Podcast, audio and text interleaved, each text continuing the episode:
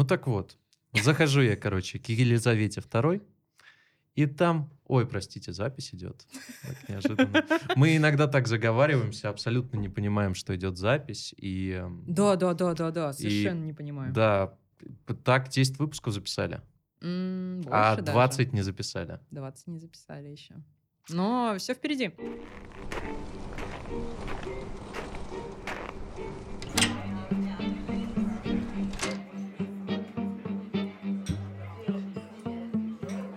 Откройте, пожалуйста.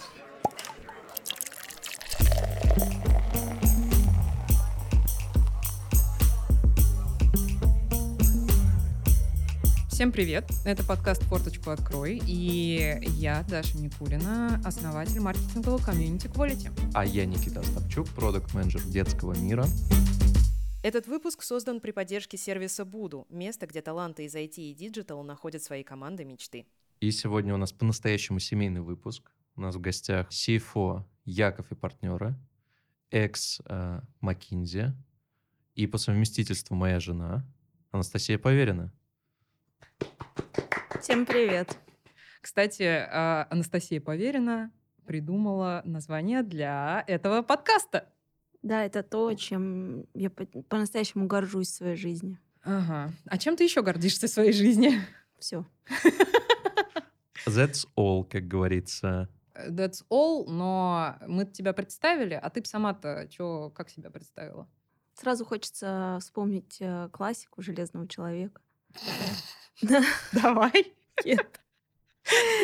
Ну, вообще, да. Анастасия Поверина, финансовый директор в Яков партнеры, экс Макинзи, а, Жена мать Никиты. абрикоса, Мать абрикоса. жена Никиты.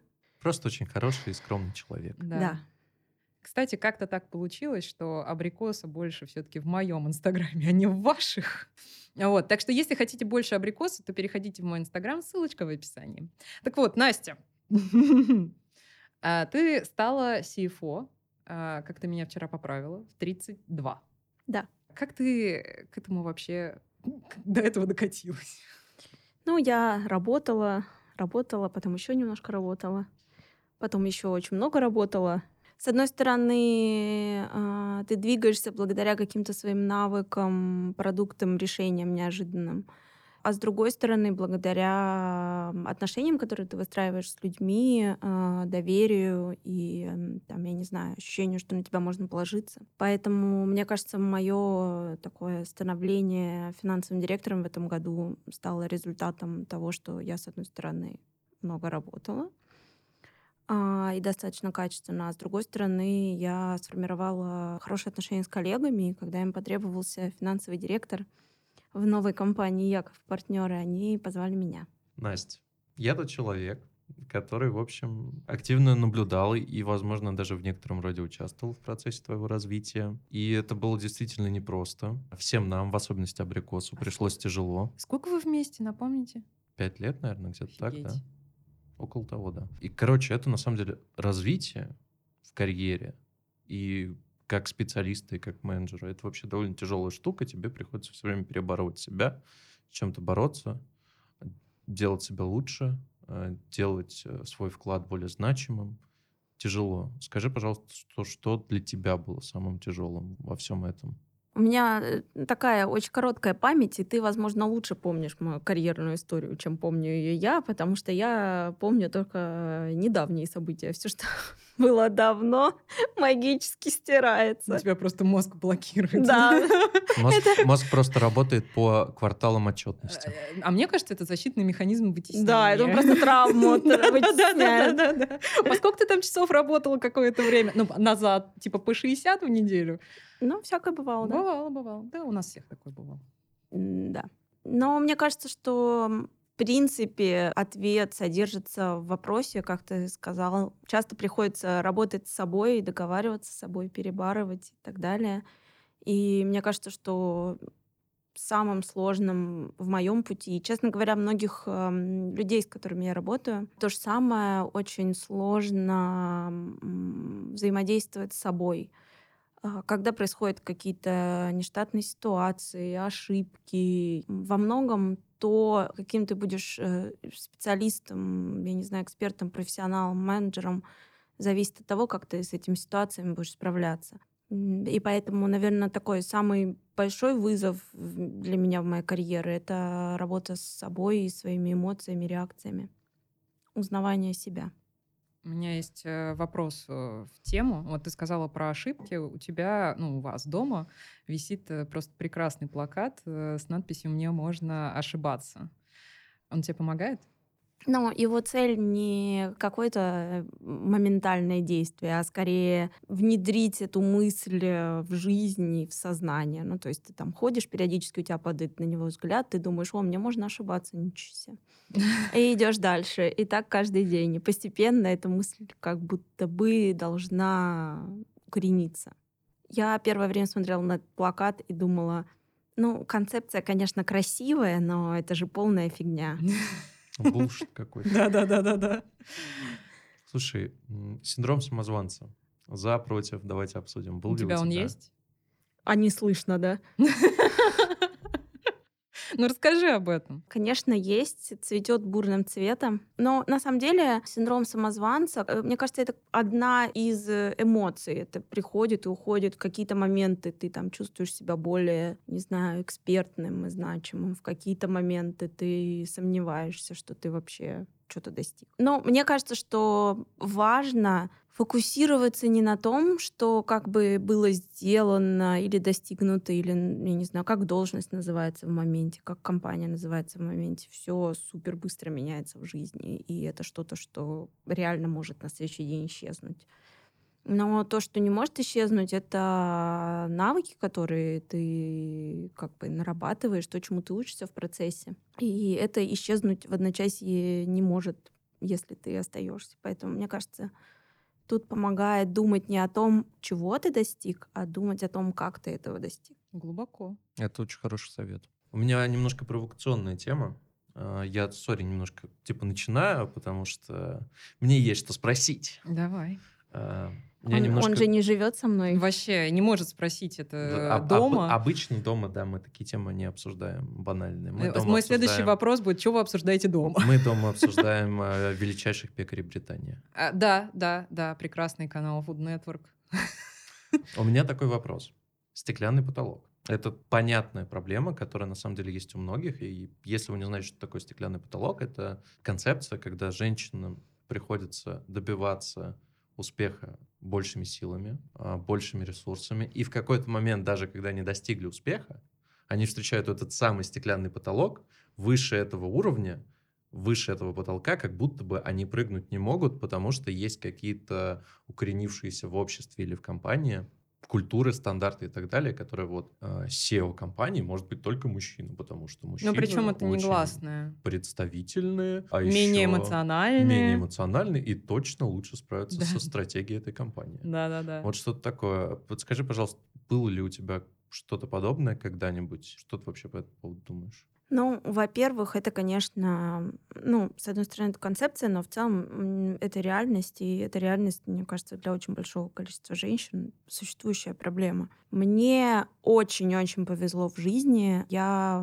8 лет назад попала в Маккинзи, уже 8 с половиной, где, в принципе, инклюзивность и diversity на всех уровнях очень поддерживались. Сейчас Яков и партнеры важные ценности переняли. И я, в принципе, с таким не сталкиваюсь. У нас есть партнеры женщины, у нас есть женщины на руководящих позициях в офисе. Поэтому мне, честно говоря, сложно давать какие-то рецепты, что-то советовать. Мне просто очень повезло в жизни с таким не столкнуться. Дашка, у тебя такое было? Сложно сказать. У меня очень сильные защитные механизмы психики. И когда что-то такое случается, я просто перехожу в другую компанию. Ну да. на более высокую должность, и я как бы не сталкиваюсь, получается, с таким вопросом, потому что, в принципе, ну да, такое как, какие-то намеки на такое начинались периодически, а, особенно когда я в СМИ работала. И я просто переходила с повышением должности и, соответственно, оклада в другое СМИ. А, так что... Что в целом разумно. Да, но я просто как бы максимально избегала этого. И старалась таким э, не работать, потому что с моим складом характера это довольно сильно бьет по самооценке, потому что у меня нет такого, что там ты мужчина, а я женщина. Для меня просто вот, ну, ты человек, я человек. Да, то же самое. Ты не думаешь о том, что тебя там не повысили, потому что ты женщина, ты думаешь о том, что тебя не повысили, потому что ты специалист не очень. Да, а в итоге, когда оказывается, что повышают какого-то хрена с горы, который э, в два раза хуже тебя, а то и в десять, просто потому что у него член между ног, Мгм. ну, довольно-таки обидно. В тему про команду. Как ты строишь работу в своей команде? Кстати, сколько у тебя там человек в команде? Ну, сейчас уже 8 будет. Класс. Ну Маленькая команда, крошечка. Крошечка, но при этом ты CFO. Какой подход ты используешь а, для того, чтобы наладить процессы и чтобы все работало в команде идеально? Ну, окей, не идеально, потому что идеально не бывает по понятным причинам, но максимально близко к этому. Я думаю, что здесь есть две такие большие истории. С одной стороны, это управление а, процессами внутри отдела и управление, собственно, людьми, менеджмент команды. С точки зрения процессов, э, финансы — это, в принципе, бэк-офисная функция у нас, она еще называется support function, которая поддерживает бизнес, подносит отчетики, циферки вовремя, чтобы управлять тем, насколько бизнес хорошо работает, зарабатывает деньги. Но я со временем подумала и э, как-то так, интересуясь тем, что происходит, так сказать, в мире менеджмента, новые технологии, IT, все дела, agile, я подумала, что, блин, можно же на что угодно смотреть, например, как на продукт. Интересно, может быть, тебя кто-то вдохновил на это? Да-да-да. Ну, возможно, абрикос. Но на самом деле, мне кажется, что какие-то такие вещи, ну, то есть, когда ты реально готов что-то внедрять, менять, это обычно некая такая, у тебя появляется какая-то идея, она не оформленная, ты не можешь ее как-то вот сформулировать и перевести в какие-то конкретные действия. Потом ты с кем-то поговоришь, что-то прочитаешь, послушаешь книжечку интересную, и у тебя вот эта вот идея обрастает идеями как бы других людей, и формируется представление о том, как это вообще делать. То есть э, это такая история немножко... а, нельзя просто прочитать книжку, пойти и департамент перестроить. Оно так не сработает. А когда ты сам об этом подумал, но еще не понял, о чем ты подумал, а какие-то другие чуваки уже подумали, назвали это продуктовый подход, вот у вас как бы это получается совместный результат труда. Это, естественно, путь, потому что, ну, во-первых, у нас был один департамент, мы занимались одними вещами. Весной все изменилось, и у нас сейчас немножко другой департамент, и мы занимаемся немножко другими вещами. Но мне кажется, когда ты смотришь на все результаты труда как на продукт, и пытаешься каждому процессу подобрать правильные измеримые показатели, насколько там все хорошо работает, довольны ли пользователи, внутренние клиенты. Когда любое изменение, которое ты внедряешь, ты тестируешь, собираешь какую-нибудь мини-тестовую группу среди пользователей, просишь их посмотреть, нравится, не нравится. Сейчас у нас был процесс годовой оценки, я собирала отзывы на команду, и всех, кто давал отзыв, я спрашивала, вот те продукты, которые мы внедрили в этом году, как прошло внедрение, понравилось вам, не понравилось, как вас поддерживали, не поддерживали, что могли бы улучшить. Понятно, что нет такого, что я могу сказать, что да, вот у меня там все супер, супер, все делается просто как в IT-компании. У меня не команда бухгалтеров, команда разработчиков. Но нет, это путь. Но мы на этом пути как бы стоим. Немножко сумбурно получилось. Задавайте вопрос. То Да. есть ты джедай. Я джедай. Как и Мгм. все мы. Я хотел спросить, а расскажи, пожалуйста, как э, вот эти вот продукты, процессы э, слэш-продукты, как они у тебя в команде распределяются, как это выглядит э, на практике? Ну, это уже немножко переходя во вторую большую историю, это управление людьми. И мне кажется, для того, чтобы реально замотивировать сотрудников э, что-то делать и относиться к своему там процессу, который они приходят каждый день на работу и делают как э, к продукту, который должен быть крутого качества, и внутренний клиент должен быть доволен. А, Мне кажется, очень важно, чтобы каждый сотрудник end-to-end отвечал за задачу. То есть с момента, например, как я не знаю, люди только подумали о том, что им нужно оплатить э, какую-то услугу, им нужно купить какую-то услугу для компании, до момента, когда мы заплатили деньги, получили все документы и сделали проводку в финансовой системе, это все делает один человек, один человек как бы саппортит. И тогда, видя результат своего труда и видя на самом деле весь процесс от начала до конца, он начинает вовлекаться, у него начинают появляться идеи, что можно было бы делать лучше, по-другому. Появляется мотивация, когда ты как бы винтик на конвейере просто носишь одну бумажку там из одного места в другое, ты не можешь видеть как бы большую картинку, и поэтому часть мотивации теряется. Тему про работу с командой. А как ты э, определяешь сильные и слабые стороны своих сотрудников? Это крутой вопрос.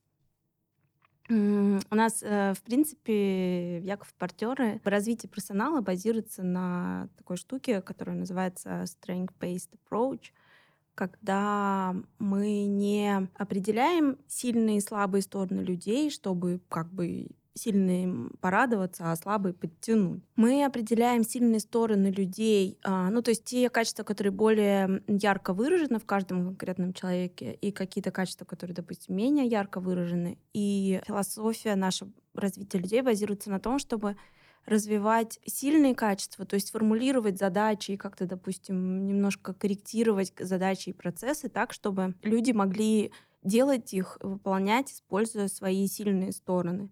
То есть не бить постоянно, так сказать, слабое место, говорить, вот тебе нужно это там прокачать, тебе нужно это прокачать, иначе все. А вместе с человеком определять, что у него хорошо получается. А, как правило, что хорошо получается, то и рождает какую-то мотивацию и вдохновение и вместе думать о том, как можно решить эту задачу, используя сильные качества конкретного сотрудника.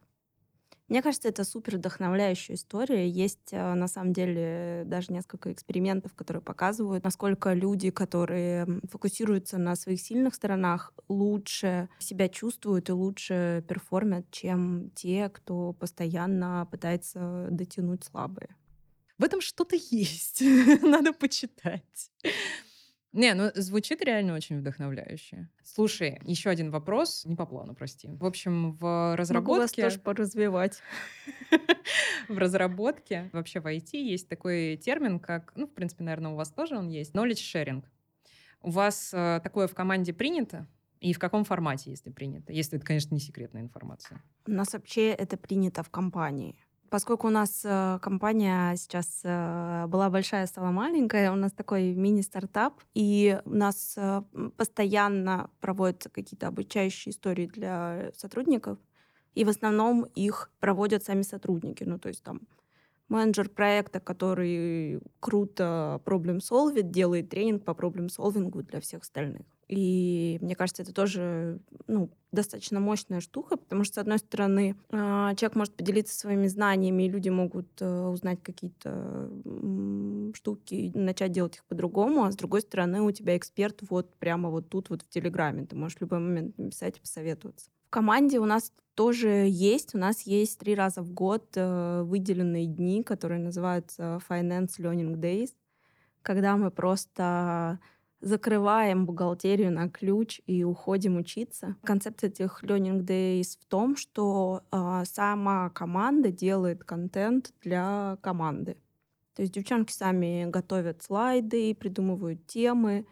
Иногда это какая-то экспертная история там, про налоги, допустим. Иногда это какой-то шеринг э, лучших практик, как, например, классно и удобно вести трекер всех задач в Мироборд, чтобы вся команда видела, кто что сегодня делает. Звучит классно и как будто бы позволяет опять э, закольцевать эту тему и вернуться к развитию. Э, расскажи, пожалуйста, какие у тебя есть принципы, которых ты придерживаешься при развитии команды, при развитии людей. Вот сейчас ты говорила о том, что очень важно смотреть на сильные стороны. Может быть, есть что-то еще, что ты считаешь э, довольно важным именно с точки зрения формирования команды и с точки зрения формирования каких-то специалистов внутри этой команды? Ну, мне кажется, что первое — это, как уже упомянули, сильные стороны, развитие сильных сторон. И э, тут очень важный аспект в том, чтобы люди сами сели, подумали, какие у них сильные стороны. То есть не так, что они приходят ко мне, я им говорю, смотри, у тебя, значит, классно это, это и это, супер молодец. Нет, очень здорово, когда человек сам думает, какие же у меня сильные стороны, что у меня вообще хорошо получается, и от этого уже думает, как там, например, то, что он супер внимательный к деталям, помогает ему выполнять его работу классно. И это само по себе уже вдохновляющее упражнение. Это первое. Второе. Кажется, очень важно делиться большой картинкой. А, то есть, в принципе, понимать, куда движется компания, что делает компания, как в стратегию компании вписывается стратегия там, конкретно финансов, и как каждый человек в команде может повлиять на стратегию финансов. У нас, в принципе, культура такая очень открытая. Любой человек может поговорить с любым из партнеров, любой может поделиться своим видением. У нас проходят таунхоллы, где каждый может задать вопрос или предложить идею, допустим, Яше или партнерам. Мне кажется, очень важно дальше это каскадировать вниз, то есть чтобы это не только, допустим, а, партнеры на таунхоллах говорили, вот вы все можете там поучаствовать в стратегии. Важно, чтобы дальше это внедрялось э, на уровне каждого департамента. И у нас это делается. Кажется, что команда реально видит, что э, та работа, которую они выполняют, важна, как она вписывается в общую историю компании, и они могут на это реально влиять. Ну, то есть любой ко мне может прийти и сказать, слушай, мне кажется, вот тут вот нам надо делать немножко по-другому, и вообще это сэкономит кучу времени. И я скажу, блин, супер, вообще идея огонь давай подумаем, как это делать. Вот это вот какая-то, ты сегодня говоришь часто слово закольцевать, мне кажется, это какая-то такая закольцованная мотивация. То есть мотивация рождает еще больше мотивации. И это бесконечный процесс. Класс, класс. Дофаминовая игла. Да, да, да. У меня вопрос, связанный с э, пред предыдущим вопросом. Ты упомянула, что вот э, компания была большой, а стала маленькой. У вас сейчас такой дух стартапа витает. Тебе самой как больше нравится, в корпорации или в стартапе работать? Э, какую разницу ты видишь? Любимый вопросик. На самом деле для меня этот переход был тяжелым, потому что я много лет работала в корпорации, причем корпорации такой, где определены ценности, э, и вот это вот все постоянно каскадируется вниз, как-то обсуждается. То есть ты э, понимаешь на, в каждой роли, что ты конкретно должен делать, что тебе нужно сделать, чтобы вырасти в следующую роль, что тебе нужно сделать, чтобы получить хорошую оценку, что тебе нужно сделать, чтобы получить плохую оценку. Все как бы было сформулировано и определено. А потом я резко оказалась в стартапе, и для меня этот переход был немножко э, челленджем, потому что, с одной стороны, у меня была достаточно такая позиция, в которой надо как бы формировать самому повестку, так сказать. А я некоторое время как будто потерялась и, и не очень знала, собственно, где я. Теперь я вроде нашлась. Вот, но спустя полгода мне, конечно, в стартапе больше нравится. Я вижу, как я могу реально менять вещи в компании. И это не просто декларируется, что каждый может там прийти и сказать, я вижу, что если идея стоящая, то да, мы пойдем и сделаем это. Ну да, в этом самый прикол стартапа, что изменения, во-первых, о них говорят, а во-вторых, если они клевые, то их довольно быстро имплементируют. Слушай, у меня тут вопрос возник. А, вот ты сказала, что ты слегка потерялась. И у меня, не спрашивайте как, прошел ассоциативный ряд с э, Women Empowerment. Что ты думаешь по этому поводу, по поводу там вот э, женских, возможно, я сейчас неправильно выражусь, но ты поймешь, о чем я, женских бизнес-клубов, которые по, про поддержку и так далее. Что ты об этом думаешь? Я в этом смысле, возможно, наивный человек, потому что я не состою ни в одном женском клубе. А, но мне, честно говоря, кажется, что это очень важная штука. Это... Я тебя добавлю к нам в чат. Хорошо. Мне кажется, это важная, классная история. Причем, ну, тут, наверное, не столько важно, что это какой-то определенный пол, сколько очень здорово иметь э, людей, которые разделяют какой-то кусочек того, что тобой происходит, понимают какую-то сторону этого.